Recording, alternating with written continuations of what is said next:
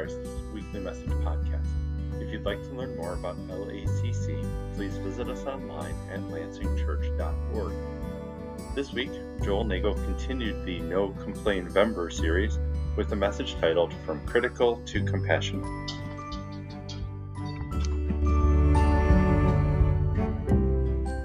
All right, we're going to talk today uh, as we continue our No Complain November. How's that going for you, by the way? uh, I'm with you, Tina. Uh, yeah, we got the bingo, we got the no complaints. Um, we're going to talk today about uh, people problems. Okay, I'd love to talk to you all morning about boiler problems, but we're going to talk about people problems, um, and we're going to talk about going from critical to compassionate, the power of empathy. Okay, so turn your Bibles to John chapter 12 or Jeremiah chapter 12. My bad. Jeremiah. This is the bullfrog section of Jeremiah. No, I'm just kidding. what? Um, young people are like, what is he saying? Um, okay. Jeremiah 12, verse 1. Look, look at the heading in your Bible. Your Bible might read like mine Jeremiah's complaint. What? It must not have been November. Jeremiah is complaining. Actually, things were terrible for Jeremiah. Um, and so he was complaining, but he was complaining to God, which in two weeks we'll talk about how to do that. It's going to be so good for our first sermon in December. Next week, though, next Sunday, Alex and Cassie will be back in town, um, which is awesome. Amen. Alex is going to preach. He'll help do some worship. Cassie will be here in the room. They're going to relate some of their story about moving. Um, and we're going to um, have uh, like a going away, a little going away prayer ceremony, because we didn't get to do that for lots of reasons, which maybe we'll touch on um, as they come next week. So, Jeremiah 12, 1, it says, this is what Jeremiah said in his complaint Righteous are you, O Lord, when I complain to you. Yet I would plead my case before you. Why does the way of the wicked prosper? Why do all who are treacherous thrive? You plant them, and they take root. They grow and produce fruit. You are near in their mouth and far from their heart. Okay, ouch, Jeremiah. That, that, that hurts. All right. But you, O Lord, know me. You see me and test my heart toward you. Pull them out like sheep for the slaughter and set them apart for the day of slaughter. Okay, so first of all, I want you to, this is, this is an awesome complaint, okay? Um, like next time someone cuts you off, instead of being like, oh, why'd you, you're such a bad driver, pull them out like sheep for the slaughter. Um, okay, that's a biblical complaint. Uh, just kidding. Uh, it goes on. How long? How long will the land mourn and the grass of every field wither? For the evil of those who dwell in it, the beasts and the birds are swept away because they say, He will not see our latter end. There's the complaint. Let's look just at the very first verse of God's response to Jeremiah's complaint. God says this If you have raced with men on foot, and they have wearied you, how will you compete with horses? And if in a safe land you're so trusting, what will you do in the thicket of the Jordan? First of all, like, okay, what kind of answer is that? That's not a good answer. uh, and we'll focus on this first part. If you've raced with men on foot and they've wearied you, how will you compete with horses? God's response is you think you've had it bad so far. You think your people problems are problems? Oh, just you wait. Buckle up. It's coming. Uh, even worse. And that's as you read on. It's, it's a brutal answer. But what God says, He's like, people problems, the, the, and Jeremiah's complaint is that people, it seems like the wicked are doing well, the treacherous are thriving. What's up with that? You see that in our world today. We see that all the time, right? And you can complain, God, what is going on? I got people problems. And Jeremiah, God is saying, Jeremiah, people problems are like men on foot. We're going to have problems with people. There's going to be many, many opportunities for us to have critical hearts toward our fellow man and fellow woman. But poor Jeremiah, God's like, they're on foot, but guess what? The cavalry's coming. You're in trouble, buddy. I want to start just by asking Are you angry with somebody? Are you comparing your situation to somebody else's situation? Is that something that you've been doing? Are you ruminating, dwelling Who just popped in your head as I asked those questions? In the Lord's Prayer, in the prayer that, that Jesus taught his disciples to pray, he asks his disciples to think about the people they need to forgive. Every time you pray, think about who you need to forgive. It's a good practice for our hearts. Think about people that, that have hurt us, are hurting us, that we're ruminating about, dwelling on. Because here's the thing people problems are not going to go away as long as there's people. People have problems, don't we? okay? So, what do we do? You know what? A lot of times, what we do is we get angry, we get upset. That is a losing strategy. We love, the, we love the promises in the Bible, right? Like, I'm just going to hold on to those Bible promises. Amen.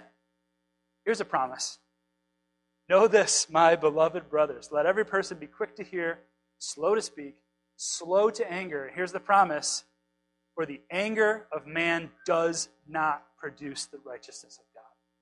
The promise is anger doesn't work, it's a losing strategy.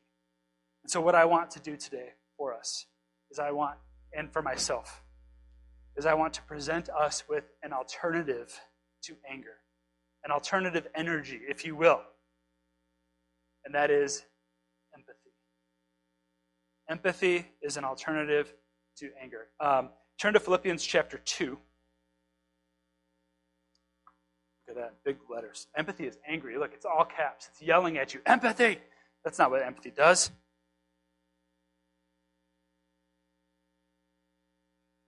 Philippians chapter 2 and verse 3. Paul writes this. He says, Do nothing from selfish ambition or conceit, but in humility count others more significant than yourselves. Let each of you look not only to his own interests, but also to the interests of others. And then we won't even go into the really convicting part where he compares us to Jesus and Jesus died on the cross for us. Let's just stop with this part right here, okay? You can keep reading that. Think about that. Um, I, don't know, I wrote this sermon, and then for some reason, all of the illustrations have to do with shoes and feet. And so I just want to apologize, but here we go. All right. So uh, when, I fir- when I first got into running, I wore a size 11 shoe, or at least I thought I wore a size 11 shoe. I didn't know that as you get older, your feet keep growing. I did not wear a size 11 shoe. I needed a size 12 shoe. So you know what happened to my feet? They hurt all the time. And you know what happened to my toenails? they got black and messed up, and some started growing straight up, like really, like it was like elbow joint, like straight up, and some started jo- growing straight down, right? And your faces are all correct. It's disgusting. It's terrible, okay?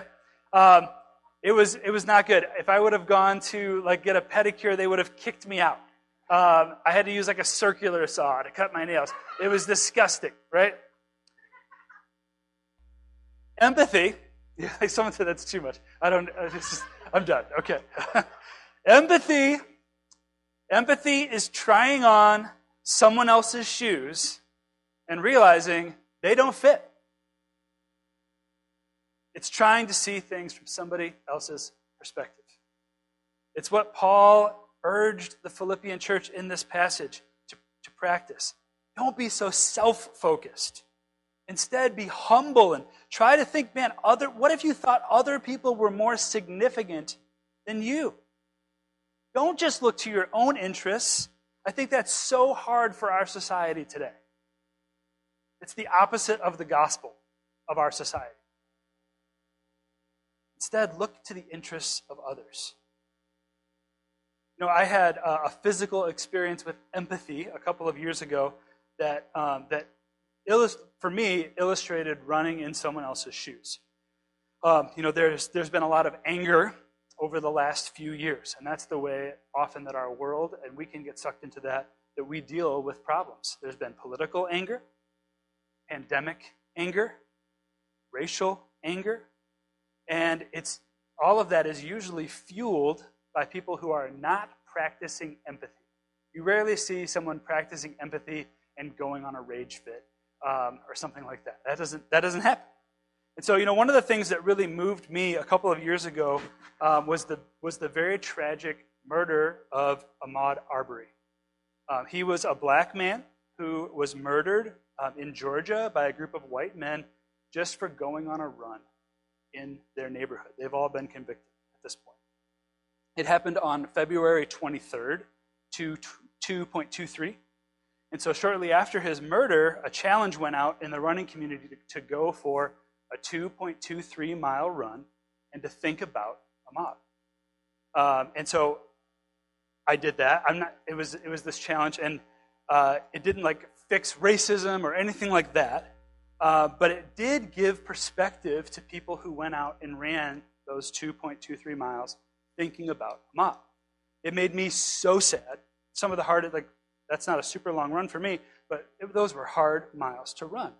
Um, I'd never even considered not running in a certain place because it would be dangerous because of the color of my skin. Um, or what I need to wear when I go for a run because I might get in trouble for wearing, you know, wearing black or wearing a hoodie.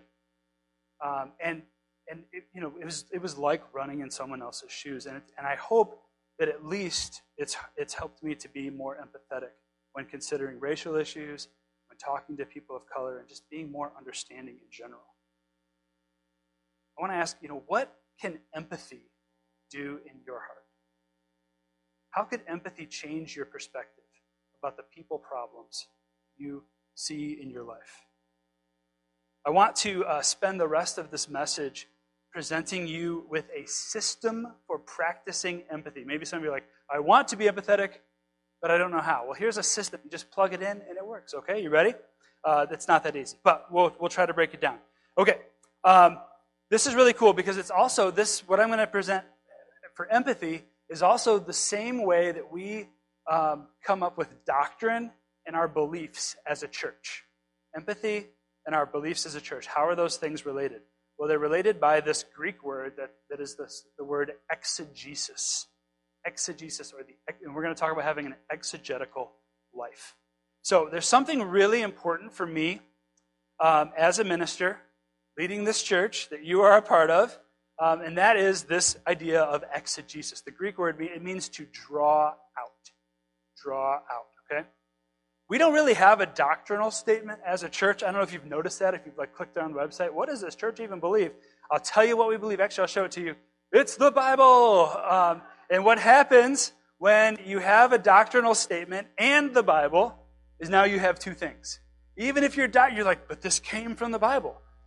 Yes, it did. But now you have a thing. And it might be okay for a little while to have a thing. But 20 years from now, 40 years from now, 100 years from now, You've got people who never even knew the person who started a church or whatever, and they are defending the thing. And they're even defending it against the Bible sometimes. This is what, this is what we do.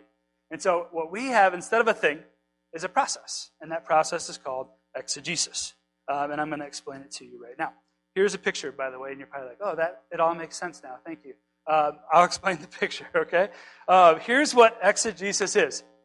Doctrinally, you take a passage, any passage in the Bible, and you try first, that's the number one over there, you try to understand it in the original context. What did it mean when it was originally spoken at the time, when it was originally written? What did it mean?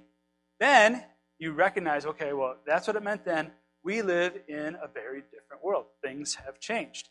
And so it's called crossing the principalizing bridge. You're like, I don't want this guy's job. He has to cross a principalizing bridge. Um, you, you, and you think, okay, what are the differences? What are, what's different culturally?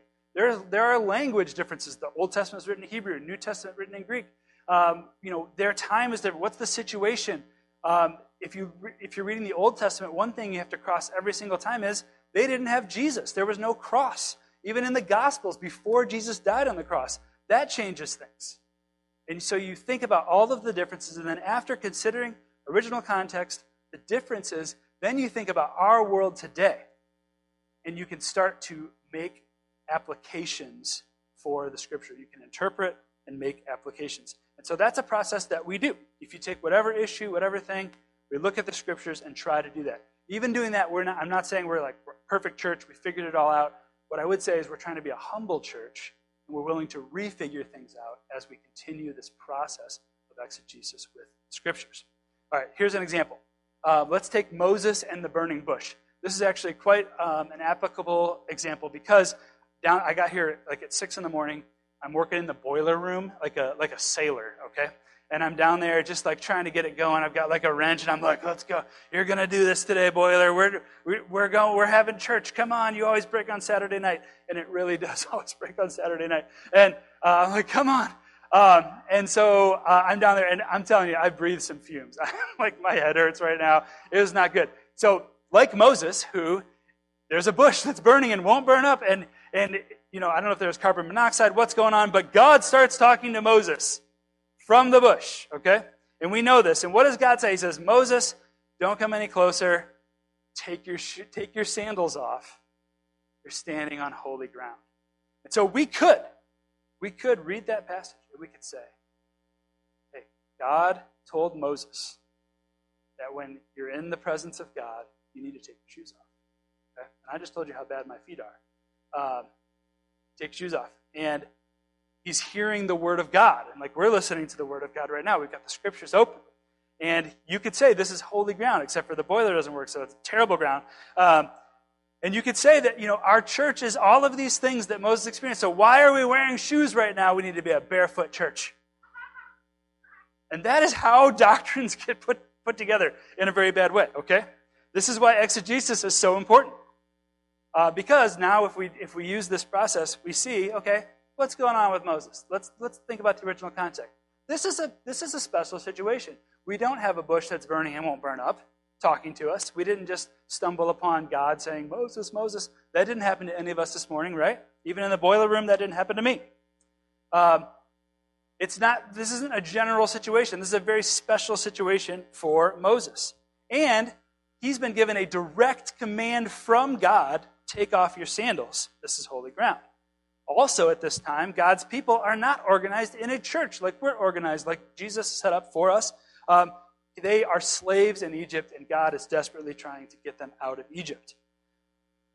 None of those things generally happen at our worship services. Amen? And so we can keep our shoes on. Yes! Victory! Exegesis wins. Okay. Um, but we can also cross the bridge and start to make some applications. That doesn't mean, well, that scripture has no meaning for our lives. Listen to this. This is really cool.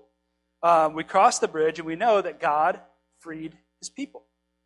And we know as we, as we think about Jesus that God freed them partially. We can be completely freed because of what God did on the cross.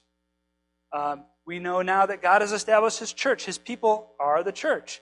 And we can come and worship. We don't, ha- we don't have a command to be barefooted uh, there is the example of foot washing, but that's not a command either. Anyway, people get messed up on that.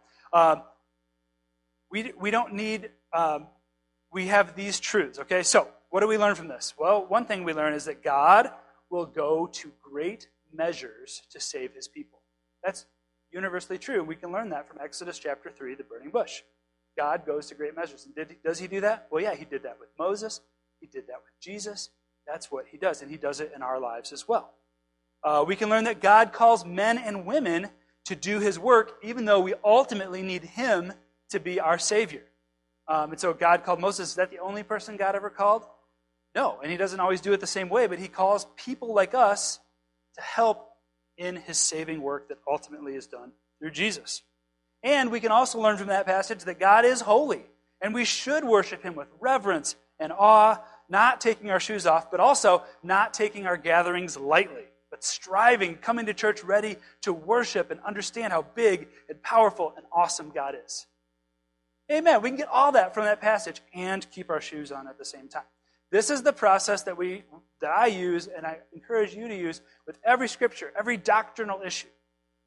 We're still not perfect, as I said, but it's a great process. It helps us to get hopefully closer and closer to the truth. Um, I do want to say if you're not a part of our church, you want to know more about what we do, what we believe, how we believe what we believe, that's where that Go With God Bible study series comes in. It's so good, um, and, it, and it teaches you not just what we believe, but how to develop beliefs as you develop your relationship with God and His Word. Amen? All right, but here's the thing all of that I just said about exegesis and all that, that's just an illustration because I want you to apply that to your life this is, did you guys figure out what the sermon's about? This is a people problem sermon. We're talking about going from critical to compassionate.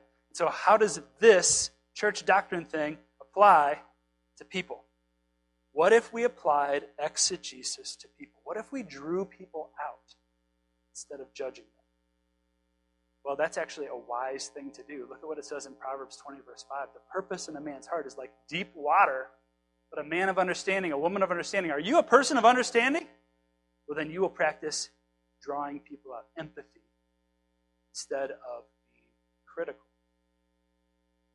What does it look like? What, you know, what does it look like for us to do this? Here are some things. I hope you, you know, you feel free to even take a picture of that with your phone if you want. Um, these are questions you could ask. When you start to get frustrated with somebody, when you start to ruminate, have you asked these drawing out questions? These are the same questions we ask when we, when we look at scriptures. What if we apply that to people? Hey, what's their background? How is it different from mine? How is their current situation different from mine? Love this next question. What might they be feeling? Like, really are trying to put yourself in someone's shoes. And then here's where it moves from sympathy to empathy is when you start to really apply it to yourself. Have I ever felt this way? And you remember, oh yeah, I remember I, I was I was probably feeling the same thing that they're feeling right now a few years ago, and this is how I handled it poorly.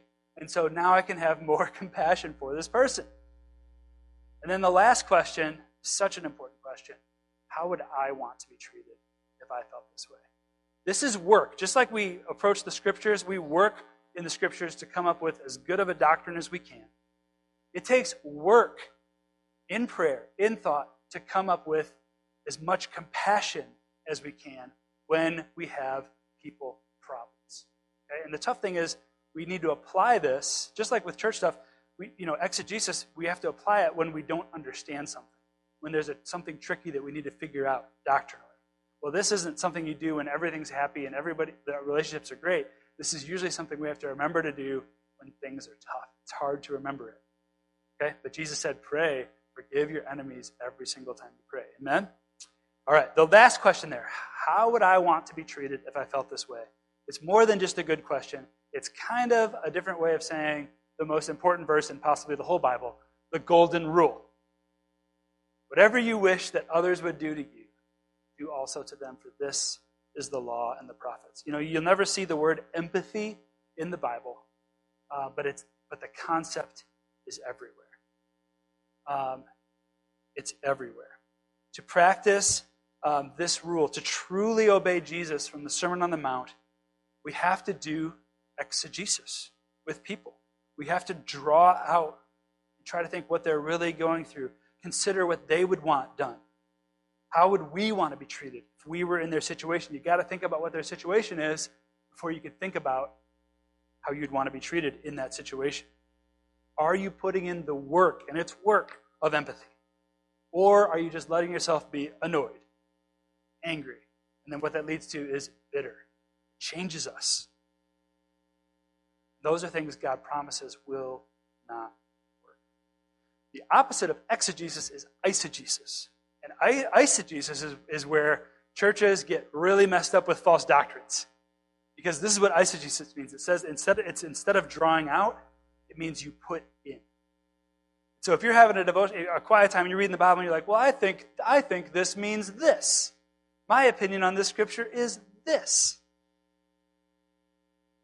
That's that's trouble. That a whole church will get derailed with thinking like that. But you know what? Our hearts get derailed when we do that with people. We put our own ideas and assumptions on them. Instead of thinking what they what, what's going on, we're like, oh, they, she's just like that. He, you know, I know what he was thinking. Really? That's magical. You're amazing. We assign people motives. Even though there's no way we can know someone's heart. The Bible says we don't even know our own hearts. We label people. Then we can just put them away in a box. We're done. That's just how that person is. We lack forgiveness, even though we would want to be forgiven for sure if we were in the same situation. How much would your relationships change? Even how much would the conversation in your brain change if instead of putting your opinions on people, you did the work to draw them out? Exegesis, not eisegesis. What do you have an attitude? Who do you have an attitude with? What do you have an attitude about? Use these questions. Try to examine what might really be going on. Cross that bridge and then make decisions and take action. Pray for that person in an exegetical way and watch the attitude. All right, let's close out. Ultimately, here's the thing we need to deal with our people problems. If you got people problems, you can't just let it go. All right? We need to deal with our people problems because they end up being God problems. They, our people problems keep us from being close to God. Our attitudes with people really affect our relationship with God. And like God said to Jeremiah after Jeremiah's complaint about people, if you can't run with people, how are you supposed to walk with God? So here's one last thought that I want to give you. Ready? God is totally in love with that person that you have problems with. I mean, like head over heels. He would die for that person. He loves them so much. Your God would totally do anything, whatever it takes, for that person.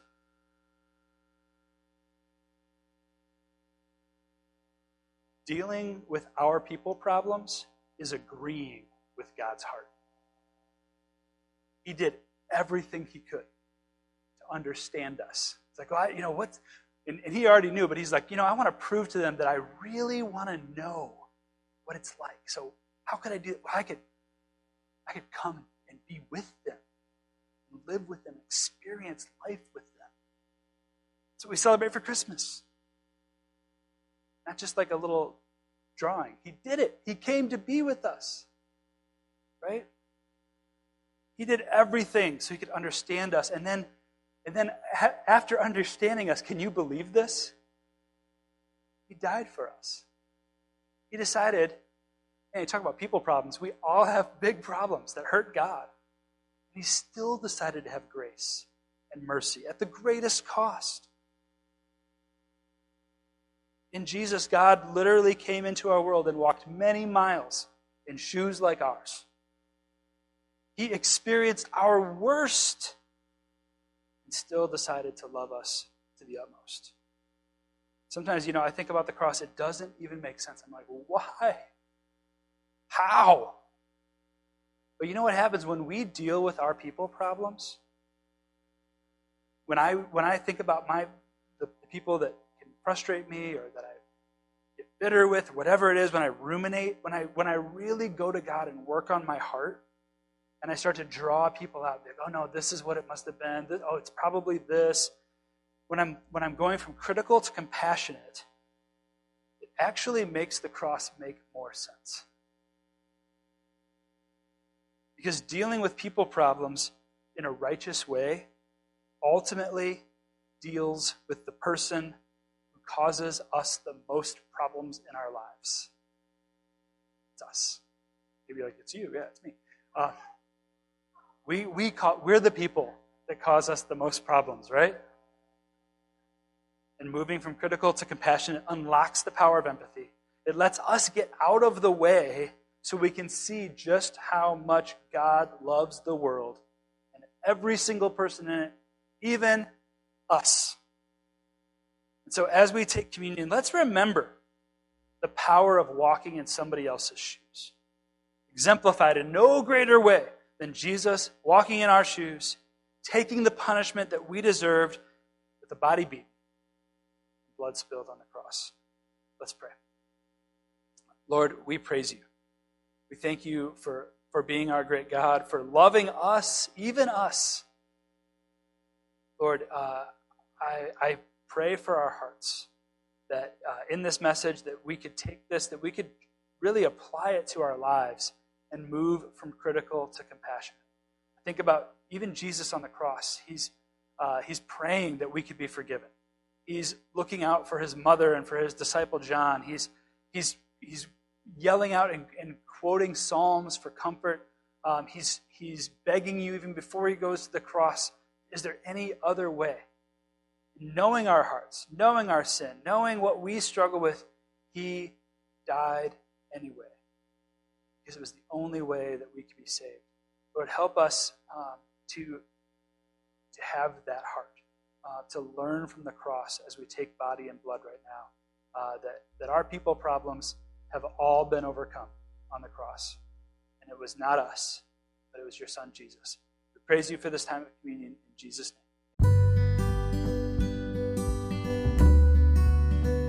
Thanks for listening to this week's message from the Lansing Area Church of Christ. While we're happy to share this message via podcast, we'd love to pray and worship with you in person. To learn more about our services or to connect with us, please visit us at lansingchurch.org. Have a great week and go with God thank you